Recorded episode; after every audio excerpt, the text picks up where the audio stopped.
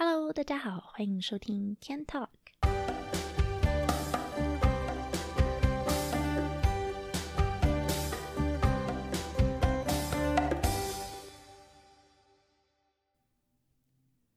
上次呢，跟大家聊到就是我在加拿大做菜的经验嘛，呃，然后就让我想到，就是说，其实有很多人来到加拿大，或是甚至没有来到加拿大，但是听到加拿大的话，他们能够想到的吃的东西，基本上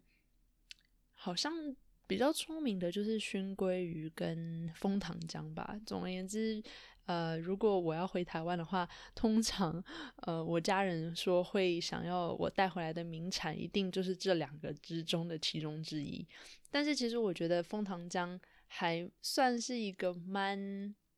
怎么讲，就是不太实用的礼物吗？可能是因为我也不太会吃，反正我总觉得好像只有在吃松饼的时候才会用到。然后我平常也没什么烘焙的习惯嘛，所以枫糖浆平常很少吃到。反而是其他的食物，我觉得在加拿大很常见，但是不一定在海外也拥有同样高的那种知名度。所以呢，今天就想要来跟大家讨论一下我在加拿大住了这么多年，呃，发现的当地的特色美食。其实虽然说是特色美食啦，但是嗯，有点不太像是。台湾的珍珠奶茶那种，就是哦，一定要必吃还是怎么样？主要是说，如果你来加拿大，然后你觉得哦，也不知道吃什么，然后你又不想去吃那种素食店或连锁店或是中餐什么的话，你可能可以尝试看看，因为他们其实也还就是这种食物，其实还算是蛮常见的啦。那其中之一的第一名，我觉得大家如果有。收听其他介绍加拿大文化或生活的频道，或者是对加拿大有一点点了解的话，都会知道的，就叫做 Tim Hortons。这个真的算是以台湾的咖啡店来比喻的话，有点像是加拿大的路易莎这种感觉，就是它真的是随处都可以见到。而且它最有名的一点就是它的咖啡都很便宜，重点是它的咖啡其实还蛮好喝的，我觉得。所以他在加拿大分店真的超级多。然后我在查资料的时候发现说，他其实在二零一四年的时候已经被汉堡王给收购，所以他准确来讲，其实已经不是加拿大的品牌了。但是他在加拿大还是拥有很高的国民度。为什么呢？因为这边就是加拿大本土的品牌本来就少嘛，然后。Tim Hortons 有点像是那种大街小巷随处可见的那种咖啡店，然后它又很便宜，所以不管是学生也好啊，上班族也好，就大家都超爱喝的。我之前在上班的时候，然后我旁边坐了一位同事，他每天都超爱喝星巴克，然后离我们公司大概走路距离两三分钟就有一家星巴克，所以他常常就邀我说：“哎，你要不要跟我一起去喝咖啡啊？就是 coffee break 什么什么的。”一开始我不好意思拒绝嘛，我就会跟他一起去。但是他一天可以去到两三次，所以长期下来我真的是没办法。有时候我就是走，只是走去陪他买而已。可是那人家就是会常问说：“哎，你怎么不喝啊？”什么的。然后我就不好意思说，因为这实在太贵了。不过刚好他刚好就是星巴克附近有另外一家 Tim Hortons。然后如果说星巴克的咖啡，你可能如果点一个什么拿铁或是卡布奇诺，大概要。五六块加币的话，五六块加币现在大概是一比二十一还二十二嘛，所以大家可以自己换算一下。但是 Tim Hortons 的咖啡的话，就大概买最基本的的话，大概在一两块钱、两三块钱就有了，所以基本上就是有点像星巴克的半价这种感觉。但我个人觉得它的咖啡其实也还蛮好喝的，而且更重要的是，为什么 Tim Hortons 可以这么有名呢？不仅是因为它咖啡好喝，重点是它其他热的吃食或是那种点心啊、面包之类的种类也非常非常多。如果你要去图书馆念书啊，或者是说，呃，你在公司里面有人要做什么 presentation，或者是有什么样重要的 meeting，然后大家通常都会买上一盒叫 ten bits 的东西。那这 ten bits 就是其实就是那种你知道甜甜圈中间不是有空一块吗？它就是从甜甜圈中间挖出来的那一块。然后真的算是办公室里面最受欢迎的点心吧，而且它真的超便宜，就一大盒，你可能只需要花个四五块钱就可以买得到了。而且它口味真的很多，它有那种就是最常见就原味啊、蜂蜜啊，或者巧克力什么的。然后我个人觉得双层巧克力，就 double chocolate 跟 honey dip 是最好吃的。但是通常它，比方说靠近圣诞节或是感恩节的时候，它会做特别口味。所以我觉得，就是它其实花样也蛮多的，就蛮有趣的。那除了 Tempest 之外呢，它其他的，比方说如果你买一个 bagel，就是那种 everything bagel，然后里面有加 cream cheese 的那种，它大概一个 bagel 你也只要大概一两块钱加币而已。所以其实我以前。还在念书的时候，很常去那边买 bagel 来吃，因为实在太便宜了嘛。然后你吃一个 bagel，它又还蛮饱的，所以如果你有一点余裕，就是手头比较充足，有一点余裕的话，你还可以加个什么起司啦，加一层蛋什么什么的，反正就是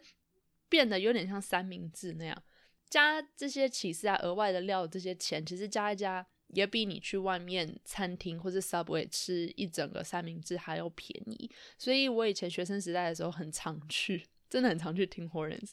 那时候我们学校对面有一家 Tim Hortons，然后它刚好就是学校真的走出来一分钟你就看得到了，所以那边真的很多学生都会去那边买咖啡，或是去那边写作业什么的。然后我刚念大学的时候，大一的时候，因为我宿舍住比较远嘛。所以我其实不常在学校周围待到太晚，就大概到晚餐时间我就要搭车回宿舍了。但是后来大二大三我搬到学校附近之后，我真的就是变成那边的常客。可是后来我发现一件还蛮让我觉得比较不舒服，就有点怕怕的事情是，就是 Tim Hortons 它因为是二十四小时营业的，其实这这可能每家店不一样，但是我们学校附近那一家可能生意很好吧，所以它是二十四小时营业的。然后因为它是二十四小时营业，所以然后蒙特楼冬天又冷嘛，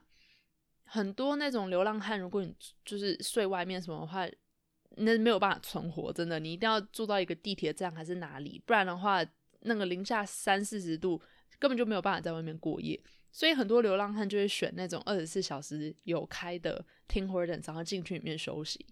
基本上那边的店员其实也不太会赶这些流浪汉走。因为很多流浪汉进去，他其实还是有点东西，比如他还是点一杯咖啡，因为实在很便宜，就一两块钱就有了，所以他就会点一杯咖啡，然后就在里面睡一整晚这样子。但是我有一次就是念到念书念到蛮晚，然后经过那个听会人想说啊进去买个东西来吃，还是还是怎样的，然后我走进去我看到就是半家店里面全部都是流浪汉的时候，有点吓到，因为我以前不知道原来听会人是这种流浪汉的聚集地。所以看到的时候有点有点怕怕，就想说：“哎，这发生什么事情？”可能那店员感觉都没事。所以如果你有去那个，如果大家有去加拿大，然后在那种深夜的时候，觉得哦肚子饿什么的，那加拿大又不像台湾，就是你平常走出去有那种二十四小时营业的 Seven 可以买东西吃。所以通常来讲啦，如果你要半夜出去买东西吃的话，比较常看到的就是去 Tim Hortons 买，或者是去附近的。啊，我们有那种连锁的药妆店，那那种药妆店里面就也还有卖一些吃的或者零食之类的，所以通常就是这两种选择。那可是那种药妆店没有座位嘛，所以其实大多数的流浪汉还是会选择到 Tim Hortons 那种就是有座位的咖啡厅，就是他们可以休息的地方去休息。所以如果你有半夜在加拿大出去买东西吃，然后到 Tim Hortons，然后看到流浪汉的话，不要太害怕，因为这就是常态。加拿大的流浪汉，我不知道台湾流浪汉状况怎么样了，但是其实这边的有时候比想象中的多。我刚搬去蒙特楼的时候，真的是有点吓到。就以前就还住在那个温哥华乡下的时候，没怎么看看到过流浪汉，就没想到一搬去那种比较城市的中心、市中心的时候，看到那么多，就有一点、有点、有点意外这样。其实我对听会点还有另外一个。怎么样？比较个人的回忆吗？就是我爸他不常来加拿大看我们呐，然后他有一年来的时候，就刚好我想说就带他去吃早餐，因为那个时候我住的地方很小，然后就他没有办法跟我一起住，所以他就另外住饭店。所以我早上去饭店找他的时候，我想说，哎，那爸，我们就一起去吃个早餐好了。那附近有一家听货人，我就带他去听货人吃早餐，就买了一杯那个咖啡给他喝。然后他喝了之后超级喜欢的，就是他就他点的是那个我们这边叫 double double，那 double double 是什么意思？就是说你 double cream 或者 double milk，然后就是双层呃双层的 cream 或双层的牛奶，然后再加两份的糖，那我们这边叫 double double。你也可以叫 triple triple 之类的啦，就是看你自己个人喜好。不过这边很常见是 double double。总而言之，我就点了那个给他喝，然后我爸一喝之后，他就嗯，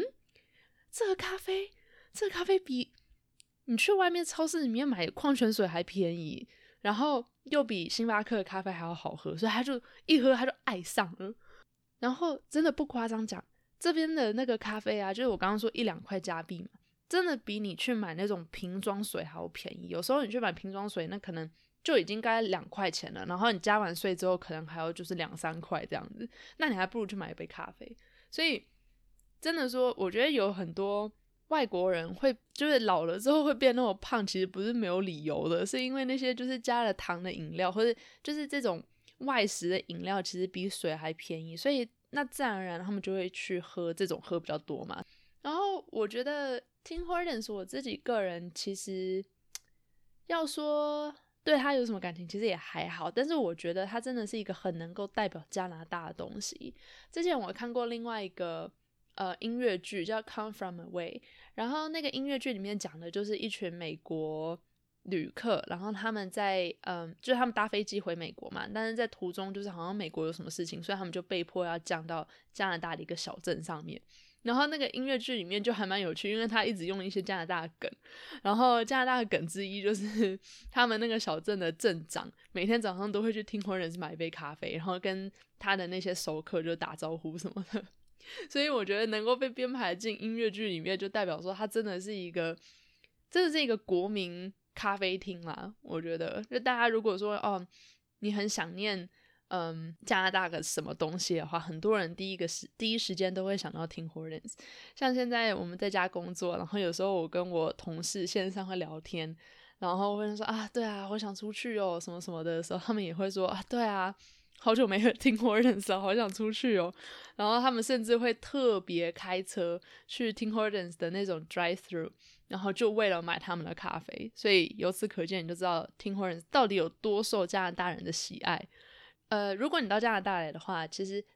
虽然它的全名叫 Tim Hortons，但是很多人都会把它简称叫 Timmy's。所以如果你听到有人说，哎，你想不想去 Timmy's 喝杯咖啡什么的话，那就是听，那就是在讲 Tim Hortons，你就应该要去试试看，真的很推荐。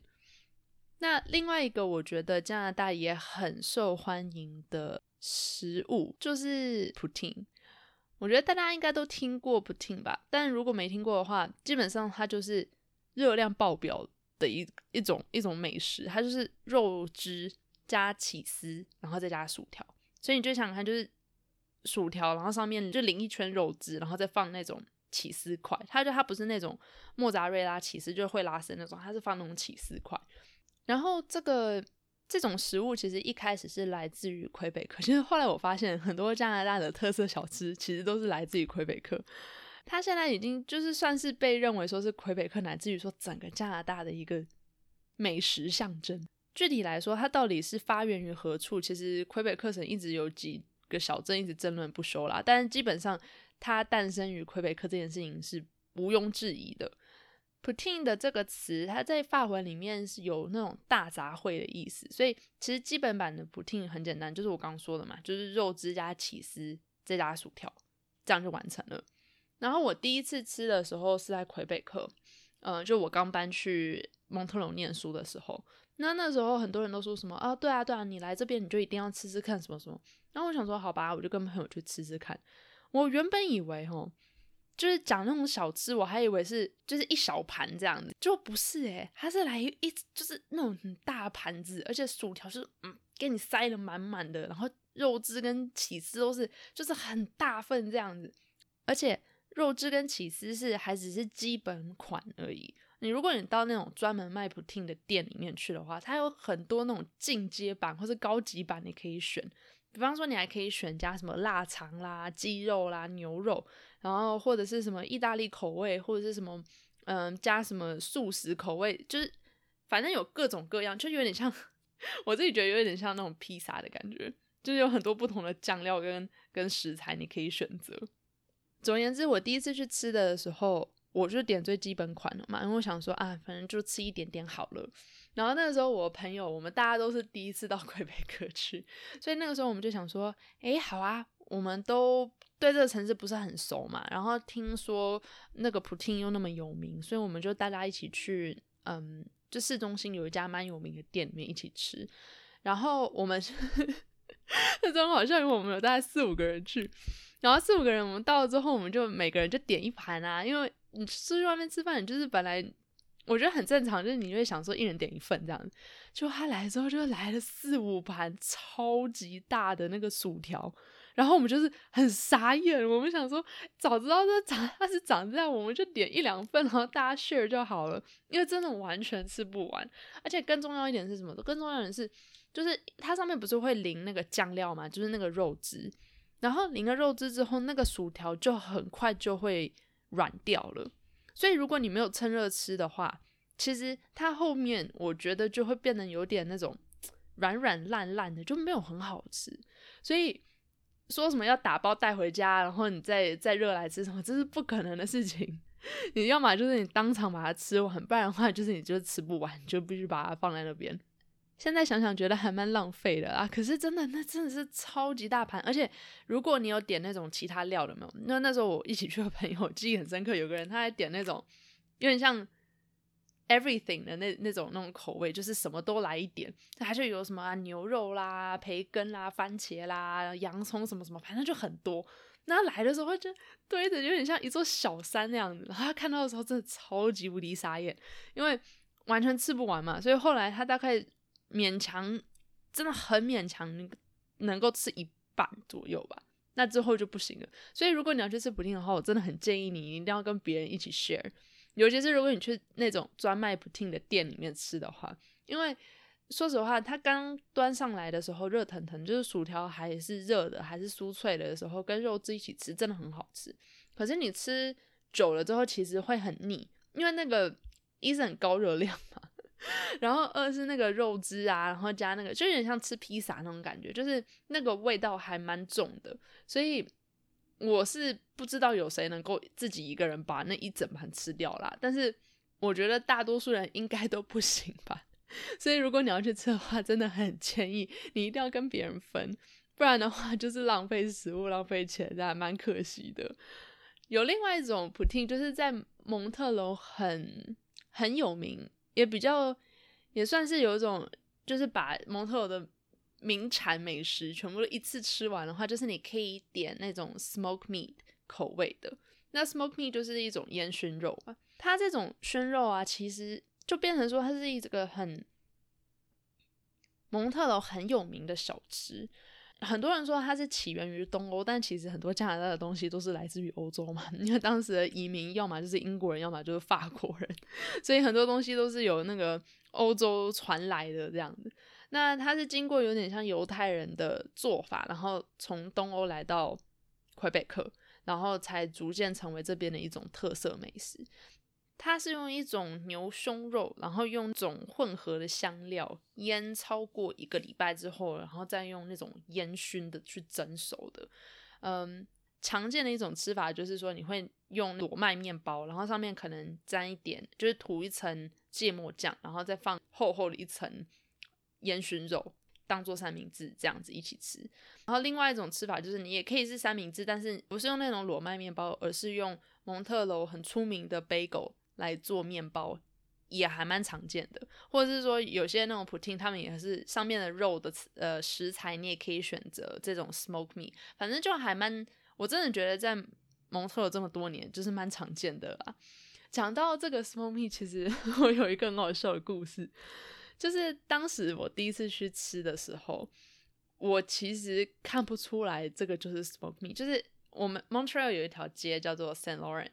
然后 Saint Laurent 上面有一家真的很有名的 smoke me 店，就其实我到现在还不是很会发这个音，但叫 Shiraz 吧，好像是，反正它已经开很久了，它从一九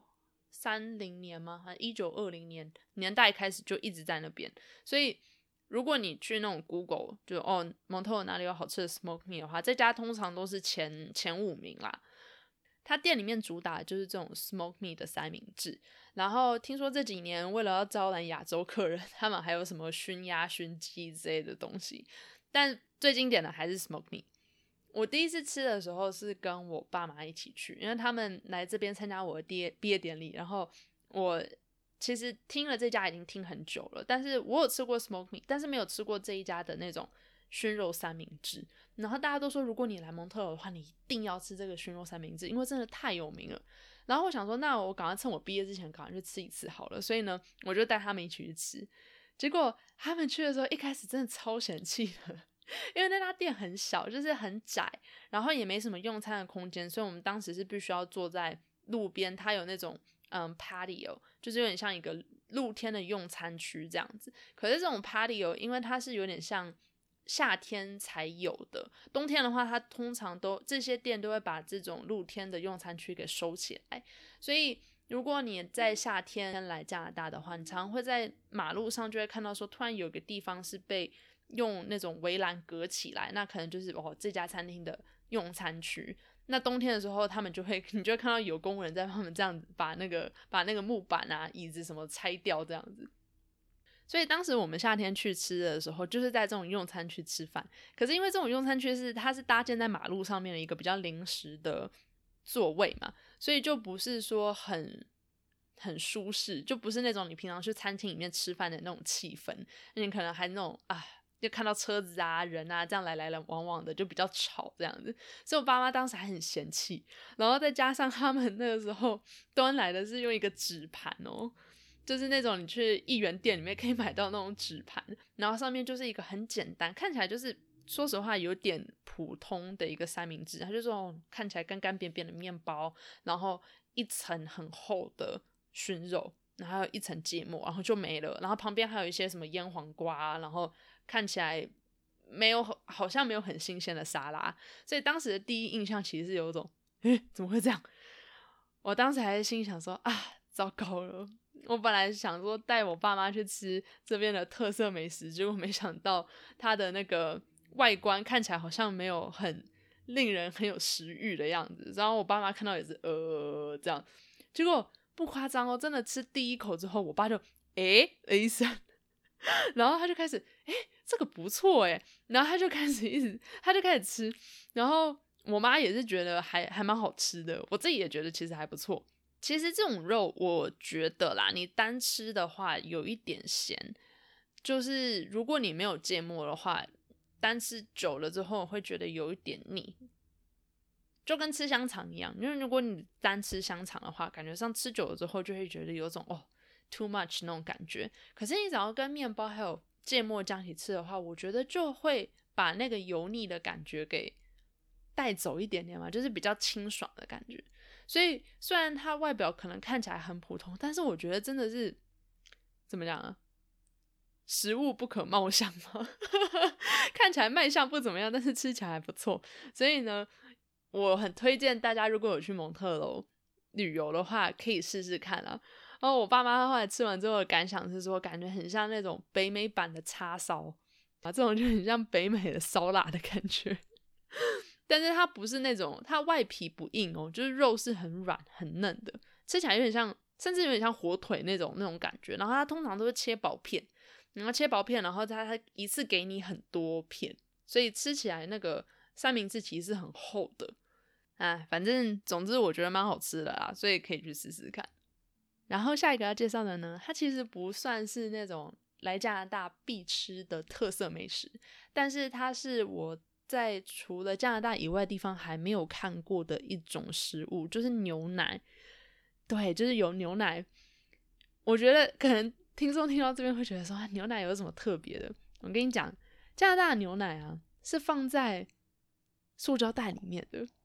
就不是通常你去外面买的话，不是会有那种嗯塑胶盒或者是说纸盒之类的吗？但是加拿大牛奶是放在塑胶袋子里面。所以，如果你去买牛奶的话，你可以看到那种就是一个袋子，就一个很大的蓝色袋子，然后它里面可能放着三袋牛奶之类的。然后你买那种袋装牛奶的话，比你去买纸盒装的牛奶通常还要便宜。之前我有一个美国来的朋友啊，然后他来看我的时候，我们就一起去超市里面买菜嘛。就他看到那个袋装牛奶的时候，他真是整个就是。Go crazy，他整个就是疯了，他就说天哪，这是什么东西？我从来没有看过。然后他就一直拿那个，他一直拿手机，一直一直拍照，然后说他回去给传给他们在美国的朋友看，然后这就狂拍。然后到那个时候，我才发现说，哎，原来美国的牛奶不是长这样子吗？因为我自从搬来加拿大之后。我看到的牛奶就一直都是长这样，所以我还以为北美牛奶就哦，大家都放在袋子里面，结果好像不是，好像只有加拿大的人才会这样子做。而且为了要喝这种袋子里面装的牛奶，我们还有另外一种特别的餐具吗？就是一种容器，叫做叫做 pitcher。然后这种 pitcher 就基本上就是一个有点像水壶这样子，然后你可以把那种袋装的牛奶，通常这种袋子啊是那种有点。长方形透明的一个一个小一个小袋子的牛奶，然后你就可以把这个牛奶剪袋子剪一个口嘛，然后你就把整袋牛奶放到那个罐子里面去，然后它的那个罐子有点像就像热水壶的水壶那种感觉，就是它前面有个口，所以你就可以直接这样子倒出来啊，喝完之后你就直接放冰箱。我一开始也是觉得好奇妙哦，因为我从来没有，就其实我住在加拿大这么多年，我看过袋装牛奶，也买过几次，但是我很少用这种 pitcher。后来一直到好像就是前两年吧，我搬来多伦多的时候，然后那时候我弟住在多伦多嘛，所以他陪我一起去采买，就是生活用品什么，然后他就跟我说：“哎，你应该买一个这个 pitcher。”那我就说：“为什么要买这个 pitcher？” 他说：“这样的话，你买牛奶的话。”就是那种袋装牛奶的话，你才有东西可以装啊。之前我都一直装在那种玻璃罐里面，然后很快就坏掉，我也不知道为什么。所以后来发现装在 pitcher 里面真的就还蛮方便的耶。因为我觉得我自己觉得很奇妙啦，就是很很神奇的一个发明。然后我在查资料的时候才发现说，其实这种袋装牛奶啊，是从还蛮久以前，大概一九六零年左右的时候就已经在加拿大生产了。然后当时之所以会有这种袋装牛奶的出现，是因为那个时候我们把呃加拿大的度量单位转换成公制，也就是说他们那个是就是乳制品的厂厂商必须要更换当时以英制来计量的牛奶的容器的大小。但是如果那个时候他们要就是更换那种呃装配线，或者是说更换那种玻璃的牛奶瓶的话，对他们来说，那个开支跟成本太大了，而且那个时候他们已经在实验，就是用袋子装牛奶的话，可以更比较轻松，也比较便宜的去进行这种调整。但是后来因为牛奶罐变得比较便宜了嘛，所以其实袋装牛奶有一度就是还蛮不受欢迎的。但是因为地区的法律规定就是还是不太一样，所以在多伦多所在的这个安大略省。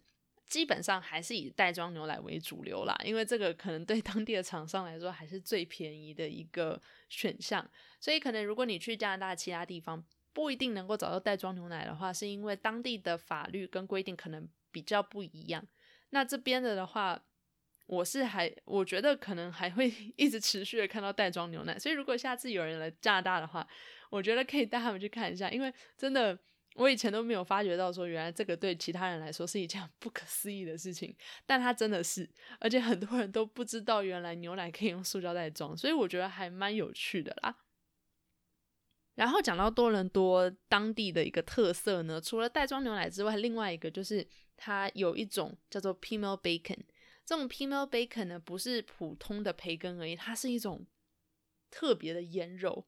对，刚刚我们已经讲过蒙特罗腌肉了，但是现在讲的这个 p e m a l bacon 又跟刚刚讲的那种 smoke meat 又更不一样。它是有一点像，它比 smoke meat 还要厚一点，通常都会切的有点厚厚的，然后有点像火腿排那种感觉。就是通常如果你去吃那种 p e m a l bacon 的三明治的话，它不会像 smoke meat 一样给你很多片，就薄薄的，但是很多片，它会给你一片，但是比较厚，然后。吃起来，我觉得，我觉得真的跟 smoky 比起来，其实说不定我比较喜欢 p i n o Bacon，是因为它吃起来真的好好吃哦。我第一次去吃的时候是在那个多伦多的 Saint Lawrence Market，然后那边是一个当地的小市集嘛，就是里面会有卖很多嗯新鲜的肉啊、香料啊、起司啊、海鲜啊什么什么的，然后里面也有那个美食区，就是有些比较新鲜的面包店，或者是说什么。热食区之类的，然后他们就会卖自己做的一些三明治啊，或者是一些熟食什么什么的。然后我第一次吃就是我去那个 market 参观的的时候，然后吃到的时候，我真的觉得哇天呐！因为通常我刚刚说，其实其实说实话，我觉得加拿大的特色美食通常看起来都蛮单调的。比方说刚刚讲过的 poutine，说穿了就是薯条加起司加肉汁，然后 smoke smoke meat。三明治也是，就是哦，就是肉加芥末酱加面包。然后这个 p i m o bacon 的三明治就更简单了，为什么呢？因为它就是面包里面，然后塞一块肉这样给你而已。所以说实话，就卖相上来看，我觉得不怎么样，就看起来真的哦，好朴实哦。可是吃的时候真的觉得，天哪，真的好好吃哦。其实我一直觉得哈，这个肉如果拿来放在那个台湾早餐店里面的蛋饼里面的话，应该会很好吃，就是那种蛋饼皮，然后再加蛋，然后再加那个 p i m o bacon，然后这样卷卷卷，然后沾沾酱油膏的话，感觉好像中西合璧，自己在那边乱发明。但我觉得真的应该蛮好吃的，因为如果跟那种冷面包配在一起吃，我都会觉得哇，真的很好吃的话，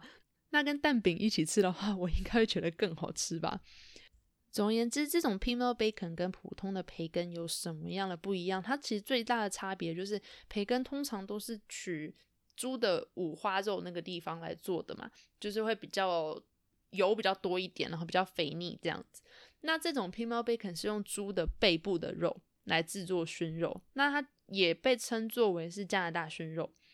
传统上，它是以有一点甜甜的腌汁来腌制，然后。涂上黄色的玉米粉之后，拿去拿去熏制之后而成的一种培根，所以它其实吃起来有一点点，就真的一点点，就是有点甜甜的这种感觉。如果你去这里多伦多当地的嗯那种早午餐店啊，很多时候你可以选择那种很经典的早餐。这边很经典的早午餐呢，就是你可以选，比如两个蛋，然后一个肉，一个肉类，然后再加上沙拉或者是。切块的马铃薯，通常还会再附上，比方说面包跟果酱这样子，就还蛮丰盛的。那肉类可以选择的肉类，通常有培根啦、香肠啦。在多伦多当地的话，你还可以再多选一个，就是 p i n o bacon。我其实没有在加拿大多伦多以外的地方看过有 p i n o bacon 可以选的，所以我还蛮推荐，如果你有来多伦多的话，你可以试试看在。不管你是去吃三明治也好，或者是说在早午餐店里面吃早餐的时候，可以选来吃吃看啦。因为不然的话，其实那些什么火腿啊、香肠啊、培根什么的，你去其他地方也都也都吃得到。但是只有 p i m o bacon 是多伦多当地很有特色的美食，然后我在其他地方比较少有看到的，所以真的很推荐大家如果来的话，真的可以试试看哦。那最后一个要介绍的呢，是我个人觉得加拿大人已经看雪看到腻到一个地步，说他们可以把这个雪拿来吃的地步了，就是一种叫做 maple syrup on ice 的一种甜点。那它是怎么样呢？其实我最常看到这种甜点出现的地点是那种。冬天时候的 festival，就是如果你有冬天特别的一些活动的话，那当地可能会有一些小摊贩去摆摊啊，卖一些吃的什么的，就会很常看到有一有一摊，它就是前面就是那样一个一个小桌子这样的一个小平台，然后它上面会铺就一层厚厚的雪，就是那种冰雪啊什么的，然后在那个冰雪上面，真的哦，就是那种枫糖浆，有没有？蜂糖浆，它就直接就淋在那个雪上面，然后等它在雪里面，因为很冷嘛，所以等到它在雪里面冷却凝固了之后，他就拿一个那种木棒，就一个有点像那个吃冰棒的时候那种小木棒，然后把那个 maple syrup 不把那个蜂糖浆给这样卷起来，然后这样就就是有点像一个小棒棒糖这种感觉，然后这样你可能就付一两块钱就有。这种体验，你可以，你还可以自己去体验做那个做这个棒棒糖，也可以自己在那边体验，说把那个蜂糖浆淋在雪上面，然后等它凝固，然后再慢慢卷起来。其实听起来哦，就是加拿大人的童趣嘛？我自己第一次看到，就想说这是什么东西。然后但是出乎我意料之外，真的很多小孩甚至大人哦，都超爱玩这个的。有时候我不知道是他们真的很爱吃枫糖浆吗，还是说他们只是没有看过什么其他更有创意的的的点心或者小吃。但是每次只要你在冬天去参加一个户外的什么活动，然后一定有这一摊，就是做这种冰上枫糖浆的这种这种小体验的话，你就会看到一堆小孩在那边排，然后真的大人小孩都超爱在那边自己在那边 卷卷那个枫糖浆，然后把它卷起来，这样耶一个棒棒糖这样的。其实有时候看着还觉得还蛮可爱的啦。可是你要说。放在冰雪里面的冷冷固之后的那个枫糖浆跟普通的枫糖浆吃起来有什么区别？就是真的没什么区别，它就是枫糖浆而已，就有点像一个可能小甜食啊，有点像我们的麦芽糖吗？可是我觉得好像麦芽糖需要的那个嗯花费的精力好像更多，好像不是每个人都可以这样做的。但总而言之，这这真的是这边很常见的一种小吃食，所以我觉得如果你在冬天来这边玩啊。然后有去参加什么活动什么的话，就会看到类似这样子的小吃，我觉得还蛮有趣的。好，那以上呢就是这一集跟大家介绍加拿大的特色美食的内容。嗯，那今天谈到一些，不管是在蒙特也好，在多伦多也好，或者说整个加拿大也好，嗯，有一些比较有特色的当地食物。如果下次有听众，或者说你刚好住在加拿大，但是你没有听过的的话呢，下次你就可以有机会的话去试试看哦。那之前我有上传另外一个系列嘛，就是我跟我弟弟的 怀旧系列，呃，那也还请各位听众多多支持。然后，如果你有任何想法啊，或者是感想、心得或问题的话，也都欢迎在下面多多留言给我们，让我们知道哦。那么，谢谢你这一集的收听，我们下一集再见喽，拜拜。